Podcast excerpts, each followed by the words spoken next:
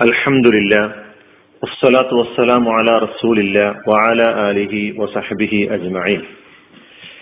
സഹോദരന്മാരെ സഹോദരികളെ അസ്സലാമു അലൈക്കും വറഹ്മത്തുള്ളാഹി വബർക്കാത്തു സൂറത്ത് എന്നാൽ എന്താണ് എന്നാണ് ഇന്ന് നിങ്ങളോട് ഞാൻ സംസാരിക്കാൻ ആഗ്രഹിക്കുന്നത്. വിശുദ്ധ ഖുർആാനിനെ സംബന്ധിച്ചിടത്തോളം നാം കാണുന്നത് ബിസ്മി കൊണ്ട് വേർതിരിച്ച് പ്രത്യേകം തിരിച്ചു വെച്ചിട്ടുള്ള പ്രത്യേകമാക്കി വെച്ചിട്ടുള്ള ആയത്തുകളുടെ കൂട്ടങ്ങളെയാണ് സൂറത്ത് എന്ന് നാം പറയുന്നത്. മലയാളത്തിൽ സാധാരണഗതിയിൽ സൂറത്തിന് അധ്യായം എന്ന് പറയുമെങ്കിലും സൂറത്തിന്റെ നേർക്കുനേരെയുള്ള അർത്ഥം അധ്യായം എന്നല്ല. അധ്യായം എന്ന് പറയുമ്പോൾ സാധാരണഗതിയിൽ ഒരു ഗ്രന്ഥം നാം ഒരു ഗ്രന്ഥത്തെ മുന്നിൽ വെച്ചുകൊണ്ട് അതിലെ അധ്യായങ്ങളെ കുറിച്ച് സംസാരിക്കുമ്പോൾ പറയാറുള്ളത് ഒരു ഗ്രന്ഥം ഒരു പുസ്തകം അത് ചർച്ച ചെയ്യുന്ന വിഷയത്തിന്റെ ഒരു വശത്തെ പ്രത്യേകമായ ശീർഷകത്തിൽ പ്രത്യേകം വിശദീകരിക്കുക എന്നതിനെയാണ് ആ ഗ്രന്ഥത്തിലെ അധ്യായം എന്നതുകൊണ്ട് ഉദ്ദേശിക്കുന്നത്. എന്നാൽ ഖുർആാനിലെ സൂറത്ത് അങ്ങനെ അപ്രകാരം പ്രത്യേകമായ ശീർഷകത്തിൽ ആ ശീർഷകത്തെ അടിസ്ഥാനമാക്കിക്കൊണ്ട് ആധാരമാക്കിക്കൊണ്ട് ചർച്ച ചെയ്യുക എന്ന ഒരു സ്വഭാവത്തിലല്ല ഖുർആാനിലെ സൂറത്ത് എന്ന് നാം മനസ്സിലാക്കേണ്ടതുണ്ട്.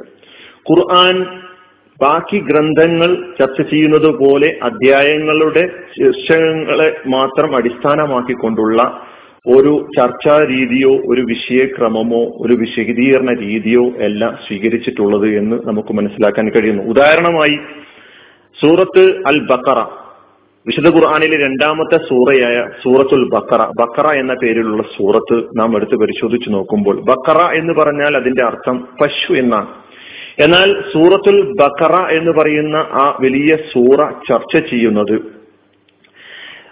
പശുവുമായി ബന്ധപ്പെട്ട കാര്യങ്ങളാണ് എന്ന് നാം മനസ്സിലാക്കിയിട്ടുണ്ടെങ്കിൽ നമുക്ക് തെറ്റി. അങ്ങനെയല്ല അതിലെ പ്രതിപാദന വിഷയങ്ങൾ എന്ന് പറയുന്ന വിഷയ വൈവിധ്യങ്ങൾ കൊണ്ടും പ്രത്യേകതകൾ കൊണ്ടും നിയമങ്ങൾ കൊണ്ടും സമ്പുഷ്ടമായ ഒരു മഹാ ഒരു വലിയ സൂറയാണ് യഥാർത്ഥത്തിൽ സൂറത്തുൽ ബക്കറ ഇങ്ങനെ ഓരോ സൂറത്തുകൾ നാം എടുത്ത് പരിശോധിച്ചു നോക്കിയാലും ഈ ഒരു സംഗതി നമുക്ക് മനസ്സിലാക്കാൻ കഴിയുന്നുണ്ട്.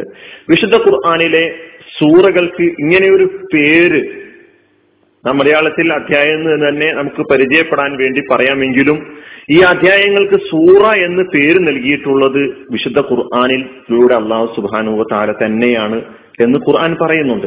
ഖുർആാനിലെ സൂറത്തുൽ ബക്കറയിലെ തന്നെ ഇരുപത്തിമൂന്നാമത്തെ ആയത്ത് നാം എടുത്ത് പരിശോധിച്ചു നോക്കിയാൽ സൂറത്തുൽ സൂറത്തു തൗബയിലെ അറുപത്തിനാലാമത്തെ ആയത്ത് എടുത്ത് പരിശോധിച്ചു നോക്കിയാൽ സൂറത്തു നൂറിലെ ഒന്നാമത്തെ ആയത്ത് എടുത്ത് പരിശോധിച്ചു നോക്കിയാൽ ഈ ഈ അർത്ഥത്തിൽ സൂറ എന്ന പേര് ഖുർആൻ തന്നെ നൽകിയതായിട്ട് കാണാൻ കഴിയുന്നു. ഒന്നാമതായി സൂറത്ത് നൂറ് നാം നോക്കുകയാണെങ്കിൽ അതിന്റെ തുടക്കം തന്നെ സൂറത്തുൻ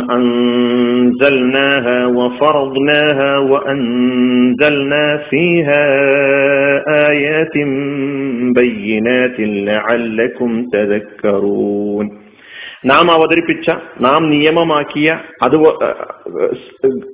അധ്യായമാണ് ഇത് എന്ന് പറഞ്ഞുകൊണ്ടാണ് തുടങ്ങുന്നത്. സൂറത്താണ് ഇത് എന്ന് പറഞ്ഞുകൊണ്ടാണ് സൂറത്ത് നൂറ് തുടങ്ങുന്നത്. അതുപോലെ തന്നെ സൂറത്തുൽ ബക്രയിൽ നമുക്ക് കാണാം വൈൻ കുന്തും ഫി റൈബി മിമ്മ നസ്സൽന അല അബ്ദിന ഫഅതു ബി സൂറത്തി മിം മിസ്ലിഹി.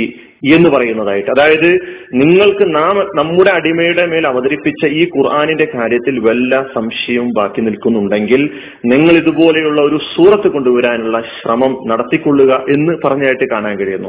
സൂറത്ത് തൗബയിലാണെങ്കിൽ അൻ അലൈഹിം ബിമാ ഫീ തങ്ങളുടെ മനസ്സുകളിൽ രഹസ്യമാക്കി വെച്ചിട്ടുള്ള കാര്യങ്ങൾ വിശദീകരിച്ചു കൊടുക്കുന്ന ഒരു സൂറ മുസ്ലിങ്ങൾക്ക് തങ്ങളുടെ ഒരു സൂറ.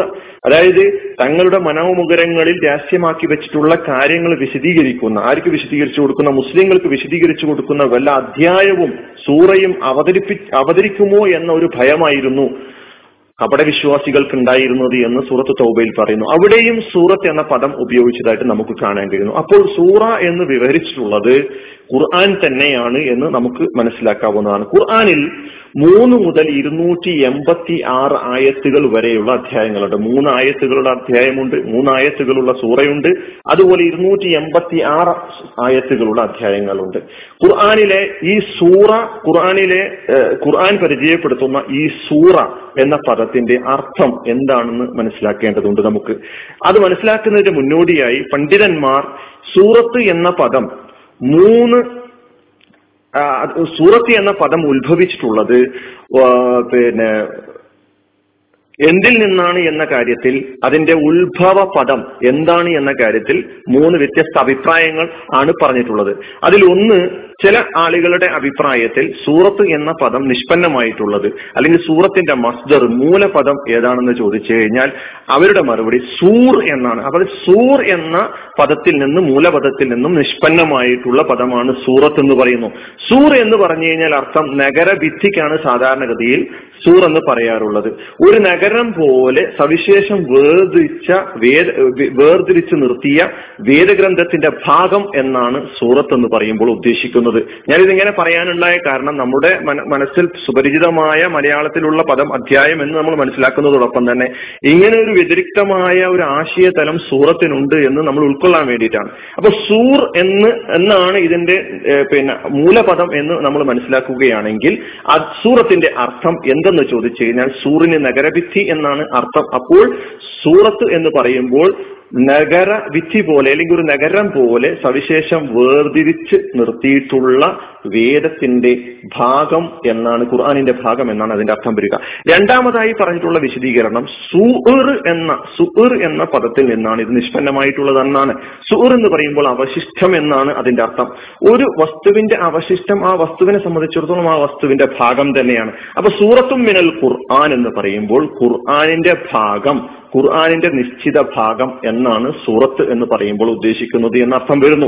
മൂന്നാമതായി ഒരു അതിന്റെ മൂലപദവുമായി ബന്ധപ്പെട്ട് മൂന്നാമതായി വന്നിട്ടുള്ള ഒരു വിശദീകരണം തസവൂർ സീനാണ് പറയേണ്ടത്. തസവ്വുർ എന്ന മൂലപദത്തിൽ നിന്ന് അതായത് ഔന്നത്യം അല്ലെങ്കിൽ മഹത്വം എന്നാണ് തസവ്വുർ എന്ന് പറയുമ്പോൾ അർത്ഥമാക്കുന്നത്. അതിൽ നിന്നാണ് സൂറ എന്ന പദം വന്നിട്ടുള്ളതെന്ന് പറയുന്നു.